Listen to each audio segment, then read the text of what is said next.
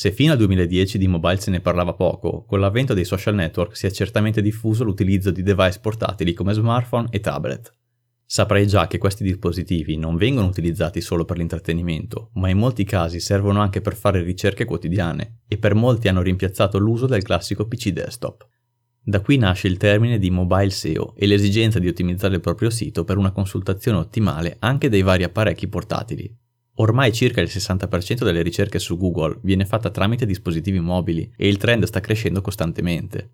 Con questo non sto dicendo che i laptop saranno abbandonati, infatti i laptop e i dispositivi mobili rispondono a esigenze diverse. I dati sull'uso dei dispositivi mobili variano in base alla nicchia di mercato, al periodo dell'anno, alla geolocalizzazione e molti altri fattori. Tra i miei siti spesso capita di vedere una massiccia presenza di questi devices, dal mio punto di vista, semplicemente, stanno entrando nel mondo di Internet una massa di persone che in passato non possedevano un computer o comunque lo utilizzavano molto poco. Ricordiamoci che nel 2015 fu proprio Google a rilasciare il Mobile Friendly Update o Mobile Geddon al fine di penalizzare quei siti non ottimizzati per l'accesso da mobile.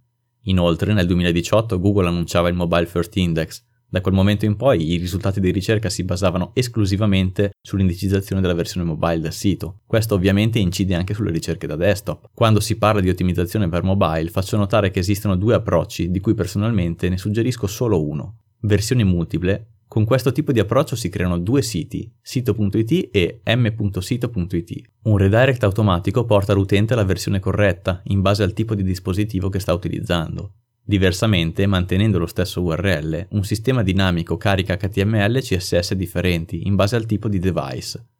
Lo svantaggio è che a livello di gestione contenutistica e tecnica questa soluzione diventa particolarmente complessa. Responsive Design. Il layout della pagina si adatta in base alla risoluzione dell'utente, mantenendo lo stesso URL e evitando reindirizzamenti. Ho sempre amato questa soluzione in quanto, a mio parere, è il modo migliore e più semplice per gestire tutto il discorso mobile. Per verificare che il tuo sito non abbia problematiche di accessibilità su dispositivi mobili, puoi usare l'apposito strumento Google Mobile Friendly Test, che ti offrirà molte indicazioni pratiche sugli interventi necessari.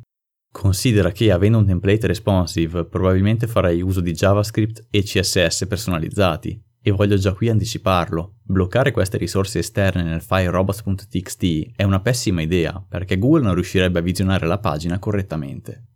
Parlando di user experience, in passato Google ha rilasciato appositi update contro i pop-up e gli interstitials invasivi. Personalmente consiglio di evitarli su dispositivi mobili perché oltre a potenziali penalizzazioni SEO, certamente l'utente risulterà infastidito dalla loro presenza su un device così piccolo.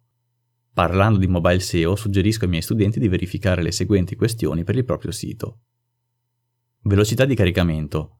Soprattutto con una connessione mobile 3G è fondamentale che la pagina si carichi velocemente, magari riducendo le dimensioni delle risorse incluse. Leggibilità. Fai attenzione alla dimensione del font dei caratteri, almeno 16 pixel, e non esagerare con i titoli. Se su desktop un headline da 50 pixel è accettabile, su mobile può essere invasivo. Menu.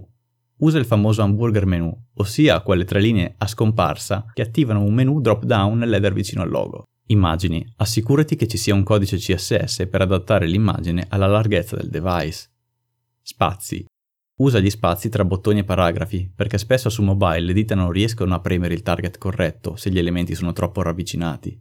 Vorrei concludere questa sezione parlando del progetto AMP, Accelerated Mobile Pages, di Google perché a mio parere c'è stata troppa speculazione in questi anni in parole povere, AMP è una tecnologia per mostrare pagine ad una velocità estrema su dispositivi mobili. I siti che ne fanno uso si riconoscono dall'icona del fulmine, accanto allo snippet nei risultati di ricerca. A livello teorico sembra un aiuto al CTR, ma a quale prezzo? Gestione annunci pubblicitari, molto limitata. Grafica. Le restrizioni sui fogli di stile riducono sia il branding che la personalizzazione grafica. Link building. Un backlink alla tua versione AMP non è al tuo dominio, ma a google.com slash amp slash s slash sito.